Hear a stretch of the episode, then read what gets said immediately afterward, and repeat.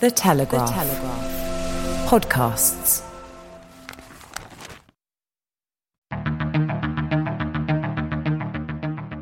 I'm Sophie Coe, and this is Ukraine, the latest. Today, we speak about how Putin is manipulating the global food system into crisis and hear from our reporter in the southern port city of Odessa. This hideous and barbaric venture of Vladimir Putin must end in failure. Nobody's going to break us. We're strong. We're Ukrainians. Every weekday afternoon, we sit down with leading journalists from the Telegraph's London newsroom and our teams reporting on the ground to bring you the latest news and analysis on the war in Ukraine. It's Friday, the 20th of May, day 86, and today I'm joined by the Telegraph's defence correspondent Danny Sheridan, our economics reporter Louis Ashworth, and we also hear from Colin Freeman, who's currently reporting for the Telegraph from Odessa in Ukraine. Yesterday, Danny told the amazing story of how she found Andy, her dog, while she was out reporting in Ukraine and the efforts that she's gone to to bring Andy back. So, Danny actually brought Andy into the newsroom today for us all to have a cuddle with. So, I'll hand over to Danny and Andy. Hello. Yes, I've currently got Andy sat on my lap right now as we record this. Um, she's loving meeting all of her esteemed Telegraph colleagues. And um, I don't know if people probably aren't, listeners probably aren't familiar with the layout of the Telegraph, but we have a circle where the editor sits. And um, she's obviously an ambitious girl because she went straight to the circle uh, to say hi to the editor. So, um, but yeah, she's um, it's just lovely to have her here and have her in a safe country, and um, yeah, it's um, I'm grateful for all the support that um, the company has shown in bringing her back as well. It's very sweet. Oh, thanks, Danny. Um, I think we'll pass to you first for the latest updates over the last 24 hours. Um, can you give us a sense of the biggest stories that have been um, going down? So, in um, his address, his nightly address, yesterday, President Zelensky basically declared the Donbass region um, destroyed. He said it was hell, and that wasn't an exaggeration. Um, he said that it is genocide. He's reiterated that, and that there's absolutely no military explanation um, for what Russian Russia are doing. Um, he described it as just um, a deliberate attempt to kill as many Ukrainian people as possible. Um, and not just the people, but to destroy houses and social facilities and enterprises and um, basically just devastate society um, as Ukraine knows it. Um, so that was pretty shocking, and it will be interesting to hear from um, Colin if we can get him on the line what the sense is in Odessa because a lot has been coming out regarding the need to blockade um, the port there um, in order to to help with the um, exportation of, of, of, wheat and grain. Um, we know that Ukraine is considered Europe's breadbasket, um, but at the moment, lots of grain is just sitting in warehouses rotting because it can't um, physically leave the country because of this war. Um, other news that came out overnight was um, the number of soldiers from the um, Mariupol Azovstal, sorry, steel factory, um, who have been taken in as Russian prisoners. Um, that's obviously quite terrifying news. Um, the whole ploy um, by Putin was to say that it was denazifying Russia, um, Ukraine, um, and that was his justification for this invasion. Um, and now state media are reporting that um, it had taken uh, 89 injured soldiers who um, had Nazi links, and that they were now going to be probed. Um, and they had been plucked from uh, Mariupol. so this kind of it just further feeds into the narrative that Putin has been projecting that this is all part of him um, being the savior for the Ukrainian people from Nazis, which um, is something he he isn't willing to drop, and he's obviously got um, state media now um, continuing to perpetuate that line.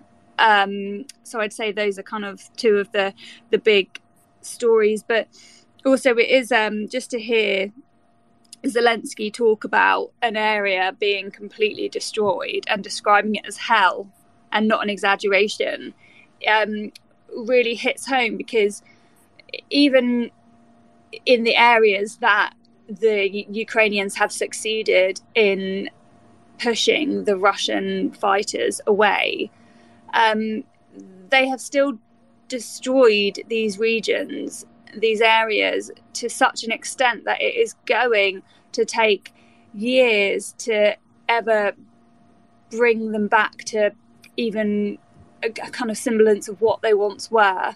So, um, you know, I, I can, when he says this is not exaggeration at hell, well, yeah, I completely can see that. I mean, even having just been on the ground and gone back into the liberated areas, I mean, it's just they are just building sites effectively now. So it's going to be um, a really long road for Ukraine to to keep rebuilding and, and bringing itself back to, you know, functioning in the way it did before this all began. And I, would recommend listeners, if they haven't, to tune into our ye- episode yesterday, where um, Roland Oliphant, who's also in the ground in Ukraine, talked a lot about um, the Donbass region that's um, been described by Zelensky today as hell. And it, he gives a very thorough account of the history of the region and how it's kind of been battered over and over again. Um, Danny, I also wanted to ask you about a story that we've got online today. Um, the medic in Mariupol who has released footage that seems to show a kind of unbelievable um, strength of um, power getting through 15 Russian checkpoints. Can you tell us a bit more about that? I think that that story just really emphasizes the kind of resilience of the Ukrainian people. Um, you know, coming against 15 checkpoints, coming against odds at every twist and turn, and yet um, being able to to succeed in helping people um, is kind of just uh, it's symbolic of of the whole Ukrainian um, attitude throughout this war. That even though they're they're up against everything, everything is against them. Um, and yet they can just continue to power through and succeed um, is, is really remarkable. Definitely. Um, I wondered if we could pass on now. Danny, you mentioned that Colin has been out in Odessa. Now Colin is here to join us. Um, can you give us a sense, Colin, of what it's been, what it's like in Odessa, bearing in mind the this weaponization of the global food supplies that's going on there? It feels slightly odd being here at the moment. The sun is shining. Um, Odessa, which is normally a, a, holiday resort as well as being a big port, has the feel of a kind of Black Sea Riviera at the moment. There are even people out on the beaches and so on. Um, but down at the main port, um, uh, which is one of the biggest on the Black Sea, if not the biggest, and the, the main um, uh, conduit through which Ukraine exports all its um, agricultural produce, down there, there is very little going on. Um, the port uh, has not seen a ship depart since the start of the war in uh, on on February the twenty fourth. And as uh, Danielle was just saying earlier, um, that means that vast amounts of grain um, are piling up at the port. I, I, think it's something like 20 million tons um, have, have piled up there in the last three months. To put it in perspective, on, on a normal day, apparently, around 3,000 um, train carloads, as in like box train box cars of grain, arrive at the port every day, which are normally sent off around the world. Um, that has not been happening, and the grain mountain is growing every day. Um, there are concerns that it's rotting. Apparently, it's not rotting quite yet, although it may not be in quite the, the best condition that it might otherwise have been. But certainly, if this blockade of the port continues, then that is going to be a concern. Of far more concern, though, is the fact that um, lots of people around the world, especially in some of the world's poorer regions, are not getting the grain that they need to make bread and other food. And what did those who work in the port have to say about it? I'm guessing many of their staff might have fled. Is it is it still functioning in any capacity at all, or is it totally shut down? Not really. No, we went to visit a shipping agent at his offices. Um, his office was empty. He normally has 112 staff. The office next door to him, another shipping agent's office, was likewise empty. um, pretty much none of them have been doing anything in terms of port related business at all. That doesn't mean to say they've been idle, though. A lot of them have been uh, trying to work out a way of rediverting all the produce that normally goes out through the port via the road and rail links that lead you, uh, from Ukraine into Romania, Moldova, and Poland. Um, and they, they, are doing their best with that, but they have their work cut out. For a start, the railways are um, on a different gauge in Ukraine to some of the ones in Europe, so that is a major problem. Um, it takes something like three weeks apparently to unload one train full of grain um, from one uh, railway gauge and transfer it onto a train for another one. Um, and I, the, the estimates were really that it, it, something like I think of the 250 million tons of food exports or, or general exports that Ukraine produces every year, 160 million go out via the sea, um, and 90 million go out via the, the land. Uh, you can imagine that trying to you know, add another 160 million uh, via the land is just not going to be that easy. One shipping agent I spoke to made the point: look, we we don't have the infrastructure, and even if we did, none of the countries that we're trying to get into have the infrastructure. Um, plus, it's not the end destination either. Most of this stuff is destined for the Middle East and and, and, and Africa. So, you've touched on that there, but what areas of the world will this have the gravest impact on? Is it is it the African nations? Because obviously in the West we've got rel- we've got backups, we've got a relative uh, kind of there's other plans, whereas in in those countries like Africa, I'm guessing they're pretty dependent on Ukrainian grain. Can the, I actually interject here? Just that I was speaking to Tobias Ellwood, the chairman of the Defence Select Committee this morning, and he was referencing the direct impact that this grain problem um, will have on the cost of living in the UK. Um, so he was saying there's a lot of um, there's there's a lot of thought that.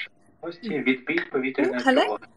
Sorry, there's, sorry there's guys, a... we've just got a fire alarm going off.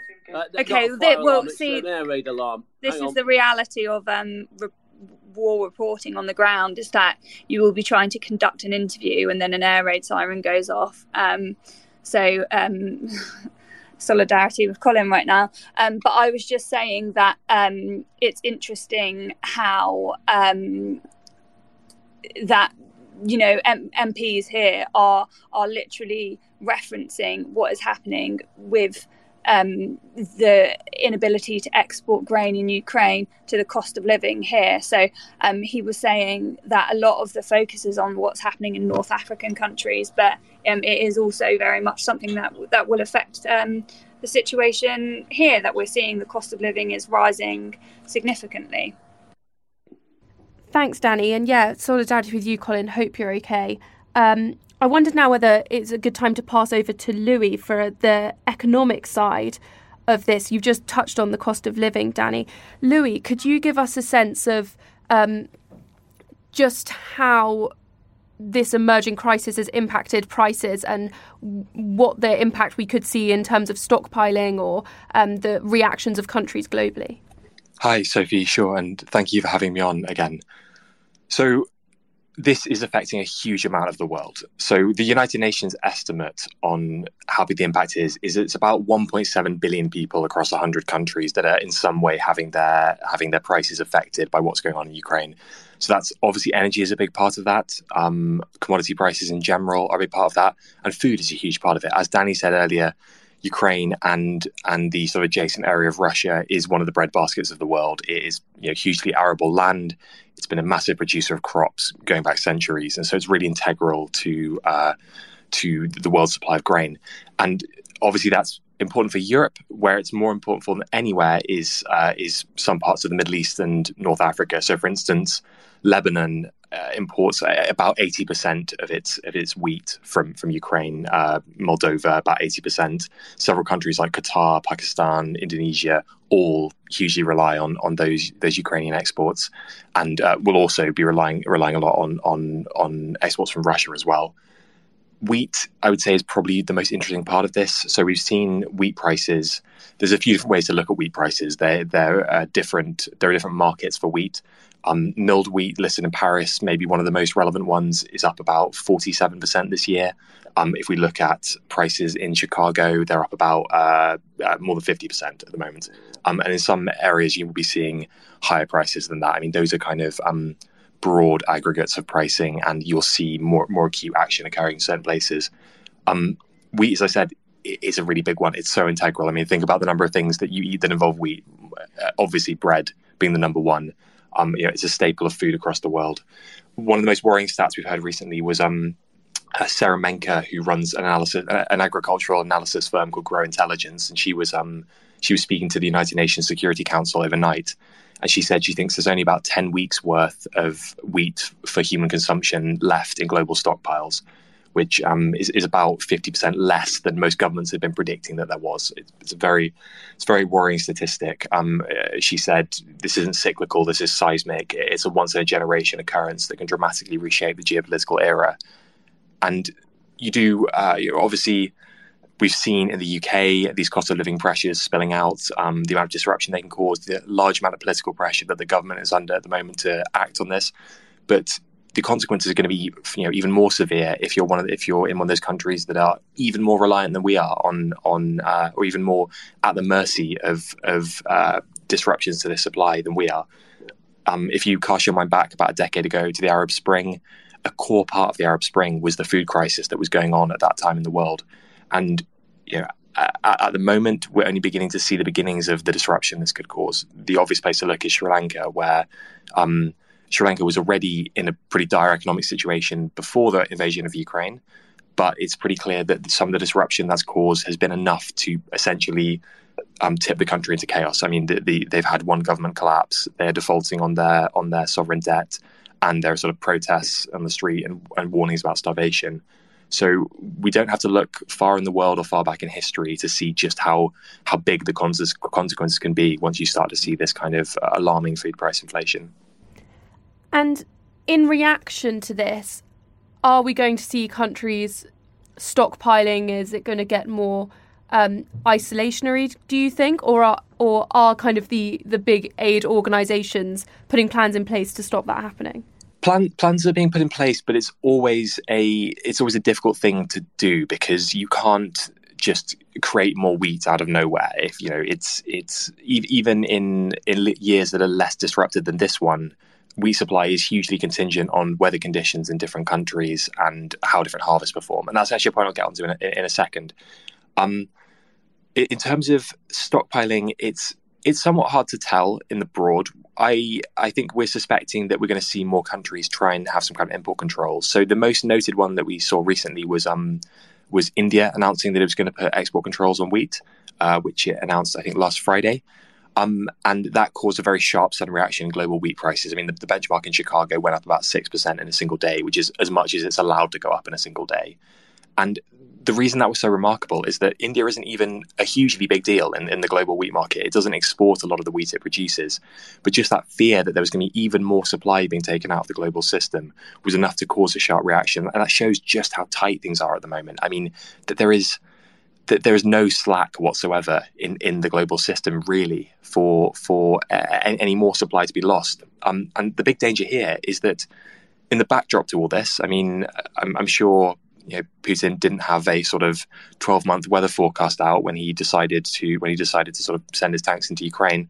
But it's it's a bad year for wheat anyway. So so we've seen um, conditions for growing have been very poor in uh, in Europe, um, where particularly France is another big grower, and in the United States, which obviously is a sort of um, huge agricultural producer. Um, so we're expecting, and I've been speaking to sort of commodity analysts about this recently. We're expecting the harvest to be bad anyway on top of all these other problems we're having, on top of Ukraine being taken out of the system, on top of these export bans that may be coming in. Um, and the, the worrying flip side of that is that one of the very few countries that is having a good wheat harvest this year is Russia. Russia has had good has had good uh, good conditions for growing. It's uh, it's recently taken out a lot of the growing infrastructure of its nearest neighbor.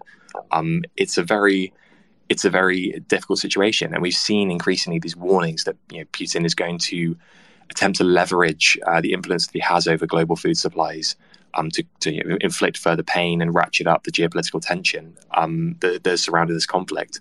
And it looks increasingly like that's going to be a potentially big area. That there are a lot of countries that are going to be very reliant on Russia for wheat this year. And in terms of the countries which are reliant, we've seen today a, a very different commodity, but we've seen Russia banning Finland from, um, or be, Finland being cut off from Russian gas how many countries can freely trade wheat with Russia, or is that totally shut down at the moment? Uh, in in general, uh, wheat is is one that's sort of been left open. There are certain difficulties around the around the edge of this, basically, because uh, you know, you may have a country that doesn't actually have sanctions in place on Russian wheat, but perhaps their the shipping companies that would normally serve that country have unilaterally decided that they're going to stop working with Russia. So it's never quite as simple as what governments are doing at a geopolitical level. Um, in the case of Finland, as you were saying there, Finland's become here the, the sort of third third victim of the sort of Russian cutoff that's coming in. So we previously saw um, a couple of weeks ago now, Bulgaria and Poland were both were both cut off um, because they refuse to pay for pay for Russian gas and rubles. And this all links back. I mean, one thing that we've been talking about a lot. Um, uh, so when I when I've come on has been this idea of a, a Russian sovereign debt. Is there a looming Russian sovereign debt? And that's integral to this because Russia needs to continue receiving receiving rubles in order to kind of support support uh, the ruble at home, and it's very important to that element of Russia trying to sort of keep its um, keep it keep its its economy its economy working properly. Um, the Finland cutoff is it's yeah, it's, it's significant, but it feels a bit like nibbling around the edges. I mean, the, the, the big important relationship is more than anything is is is between Russia and Germany, but um, also um, very reliant near neighbours that Germany has, such as Austria. Um, Finland uh, only gets about five percent of its um, of its uh, energy from gas. So although it's although it's very reliant on Russia for that gas, it has other ways and means of of providing energy to itself. So it's not in in the case of Finland, it's not a particularly huge shock that this has occurred. Um, Finland is, as a country, quite well prepared to cope with it, and so it's it's more just indicative of this kind of it's not a stalemate because things are moving, but just this sort of tense game of chess that's going on between uh, the Kremlin and and Brussels over you know how and when uh, is is Russia going to wean itself off Russian gas? How and when might Putin cut cut the EU off? Thank you so much, Louis. Um, I don't know if we've got Colin back. I have just had a message from him, so hopefully um, he can be on the line. I was going to ask you about sto- your story in the Telegraph this morning related to the um, global food, emerging global food pr- crisis and the P- Putin's blockade on the ports, which suggests that US missiles could be the key to unblocking these blockades. Colin, are you able to tell us a bit more about that? And I'm Yes, we're fine. By the way, those um, uh, those air raid alarms, they go off quite often. Um, they don't generally mean that there's a plane flying right above you. It just means there's enemy aircraft detected in the in the general um, national or regional airspace. Um, and after a while, people tend to just ignore them. It's a bit like hearing fire alarms in your office or whatever. Um, so I've not been cowering down in a shelter or anything, um, nor has anybody else. Uh, to go back to the missiles, yes, um, US officials have been hinting that um, they might provide um, missiles called harpoons or naval strike missiles to Ukraine. Um, these are missiles with a range of maybe about 200 miles or so. And as I understand I think the idea would be that these would allow Ukraine to directly engage some of the Russian warships that are currently participating in the blockade of Odessa and other ports.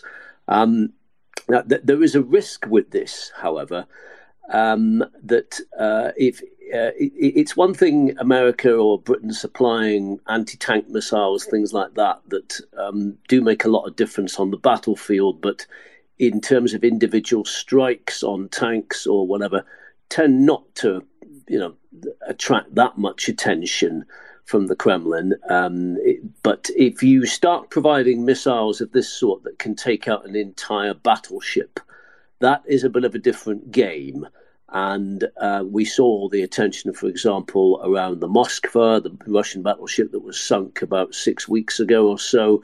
If Russia started seeing that its um, flagship um, uh, naval assets were getting downed by US supplied or Western supplied missiles, they might decide, hang on, um, this is NATO or the West getting directly involved in this conflict, and that could certainly ratchet things up.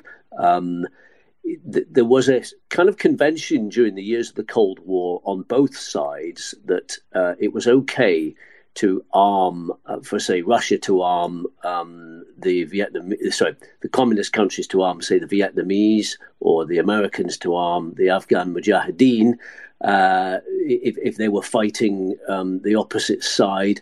Um, uh, that that you could get away with, but it tended to be sort of small arms kind of stuff. These kind of big pieces of battlefield kit are a bit of a step into the unknown then again, th- these could be used kind of defensively, and they could be used to sort of say, look, um, the Russian battleships need to get out of the way of our port, or we will use them by a certain date or something, and effectively uh, put this in the in the Russian court, um, this ball in the Russian court, to see whether they would then. Uh, then respond. It does. There's ways and means of deploying them so that it doesn't ratchet things up too much. But um, it, it, it, if it does happen, it's certainly quite a um, an upping of the ante. Uh, I would have personally thought that they will also be making efforts to perhaps try and organise some sort of humanitarian food corridor. You would think that was not beyond the wit of people, given that they managed to do a humanitarian corridor from Mariupol down the road, getting um, civilians and fighters out um, one would imagine there wouldn't be it w- wouldn't be beyond the wit of humankind to organise a, a, World Food Programme uh, ship or convoy or something like that, so that essential grain supplies could be got out. Thank you, Colin. That was um, very thorough and interesting. Um, we've got one listener question that I want to get in before I know Danny has to run, and I'm sure Colin, you're um, very busy in Ukraine as well. So the question is from Oliver. Um, we do like to answer your questions on this podcast and Twitter space, so please do let, um, DM me or the Telegraph or send us an email, podcasts at telegraph.co.uk, um, with your questions and we can aim to get them answered. We do read all your messages. Um, this one from Oliver says, with Putin and Gerasimov getting involved in really low level tactical decision making, does this make them more culpable in any war crimes that are committed by troops they are directly or indirectly ordering? Um, I wondered, Danny, if you could give us a sense of just how involved maybe Putin is in these tactical decisions. That's a really interesting question. It came off the back of a story we reported along with some of the other nationals earlier this week um, regarding a senior military source stating that Putin was so heavily involved in kind of tactical decisions that he was operating at um, a brigadier or, or colonel level, um, which I think um, most importantly shows the level of paranoia that the president is experiencing to the fact that he is now having to get involved at low level tactical operations, um, it really implies that he is incredibly aware of how things are not going to plan for him and what he had set out for Russia to achieve. Um, and so he's having to micromanage. Um, but on the point of whether or not they would now be more culpable for war crimes, um, I don't know. That's a you know there, there's going to be lots of legal requirements within um, kind of penalising those that have been involved in such operations, and it's difficult for me to say if it makes him more culpable. Um, but I think that you know, war crime trials are going to be incredibly com- complex and long running. And to be honest, I mean, as an outside observer, he has overseen this whole invasion. So, um, regardless to whether or not he's been involved in the more minute detail, I think um, it goes about saying that he will fall foul of of um, having committed war crimes. So even if um, this element hadn't come to the forefront of what's happening on the ground, um, I still think he'll be um, highly punishable. I mean, he clearly has blood on his hands. Thanks, Danny. Um, okay, w- finally, I want to switch over to Louis. I've just got one question for you. Um, when you were here last on the podcast, um, we spoke a lot about the possibility of a Russian default. Now, I wonder if for our listeners, you could give us a sense of whether we're any closer to that default and what's changed since you were last here. Well, Sophie, we're closer. We're not yet. We're not, there yet, though. Um, so since since we last spoke, um, there have been some small but important developments. Um, if you if you sort of cast your mind back to then, we were talking about the sort of possibility that the US could effectively engineer a Russian default. So what happened here is we have this exemption in place that basically allows Russia to continue making payments on its sovereign debt until the 25th of May, which uh, is, as, as, I look up at a calendar, is, is now very, very close, you know, um, middle of next week. Um, if if the US were to drop that exemption uh, by failing to extend it, it would basically mean that uh, Russia is no longer able to make payments on its on its sovereign debt, and would then be on track for effectively a, a, a as I put it before, a default by default. There'd be no way of making those payments. They would they would then default about a about a month afterwards. Um, a couple of question marks around that. So the first one is the, the first tranche of bonds that Russia has to pay after this after this deadline is uh, next um, Friday, the 27th. Um, those bonds may be payable in rubles. It's a little bit of an open question at the moment. Um, if they are payable in rubles, Russia may uh, may be able to make payments, but it, uh, it's looking like either that tranche or a subsequent tranche that's coming in June is going to be the one that sort of brings Russia down. So the big question is still: Is the US going to pull pull the trigger by effectively allowing allowing this exemption to lapse? And we have pretty clear signals, not entirely clear, but pretty clear that they're going to. So um, Janet Yellen, who's the U.S. Treasury Secretary, was in was in Bonn in Germany um, earlier this week on Wednesday, um, and she said, somewhat cryptically, for, for those of us who who you know have sort of following these things, um, the expect the, the expectation um, was that uh, it was time limited. She said in regards to the to the exemption, and she said, uh, I think it's reasonably likely that the license will be allowed to expire. So that's kind of where we are with it. It's, it's reasonably likely that the US is going to force Russia to default. As I said before, this is a bit it's a bit academic at the moment um, because uh, the US can basically pull, you know, they, they, they, they can play this card whenever they want. Um, so if they don't choose to do it this month, they might choose to extend the exemption for a, a, few months further, and then they might they might engineer this default in the autumn or in a month's time or maybe in a year's time. I think the US is trying to hold this as a kind of threat over over Russia.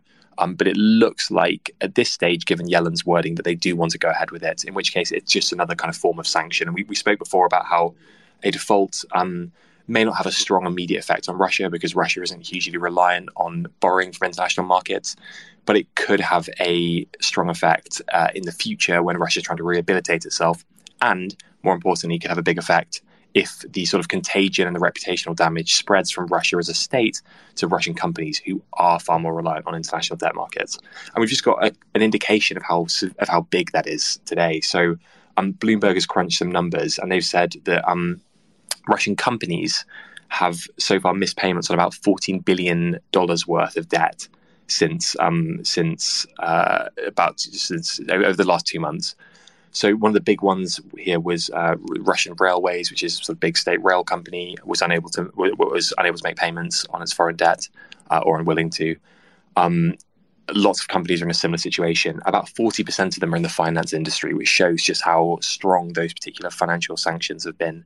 So there is this problem building up. Um, for now, there's been no uh, coherent, coordinated action from Western bondholders to uh, begin a legal case or begin any kind of major action to get that get that money back. This will end up in the courts eventually. Um, but for now, uh, we just see that this this sort of default pile from Russian corporations is piling up, And um, though it's uncertain at the moment what that's going to mean, we can be quite sure that it's going to damage these companies' ability to to raise funds in the future, um, as and when uh, Russia begins to try and rehabilitate itself in, in, the in the sort of global financial market, as as seems likely it will eventually do. So, some changes on on on, the on the default front. Some things haven't changed. We're still we're still slightly waiting. I, if I had to hazard a guess, I would say Janet Yellen's language indicates that, that the US does want to bring about that default, in which case uh, the clock will probably start ticking at the end of next week. But um, we're still playing a bit of wait and see at the moment. Ukraine the Latest is an original podcast from The Telegraph. To stay on top of all of our Ukraine news, analysis, and dispatches from the ground, subscribe to The Telegraph. You can get your first 30 days completely free at thetelegraph.co.uk forward slash audio or sign up to Dispatches, our Ukraine newsletter, which brings stories from our award winning foreign correspondents straight to your inbox. You can listen to this conversation live at 1pm each weekday on Twitter Spaces. Follow The Telegraph on Twitter so that you don't miss it. If you enjoyed this podcast, please consider following Ukraine the Latest on your preferred podcast app and leave a review, as this helps others find the show. You can also get in touch directly with us by emailing podcasts at telegraph.co.uk. We read every message. Ukraine the Latest is produced by Louisa Wells and Giles Gear, and today on Twitter, Alice Hearing.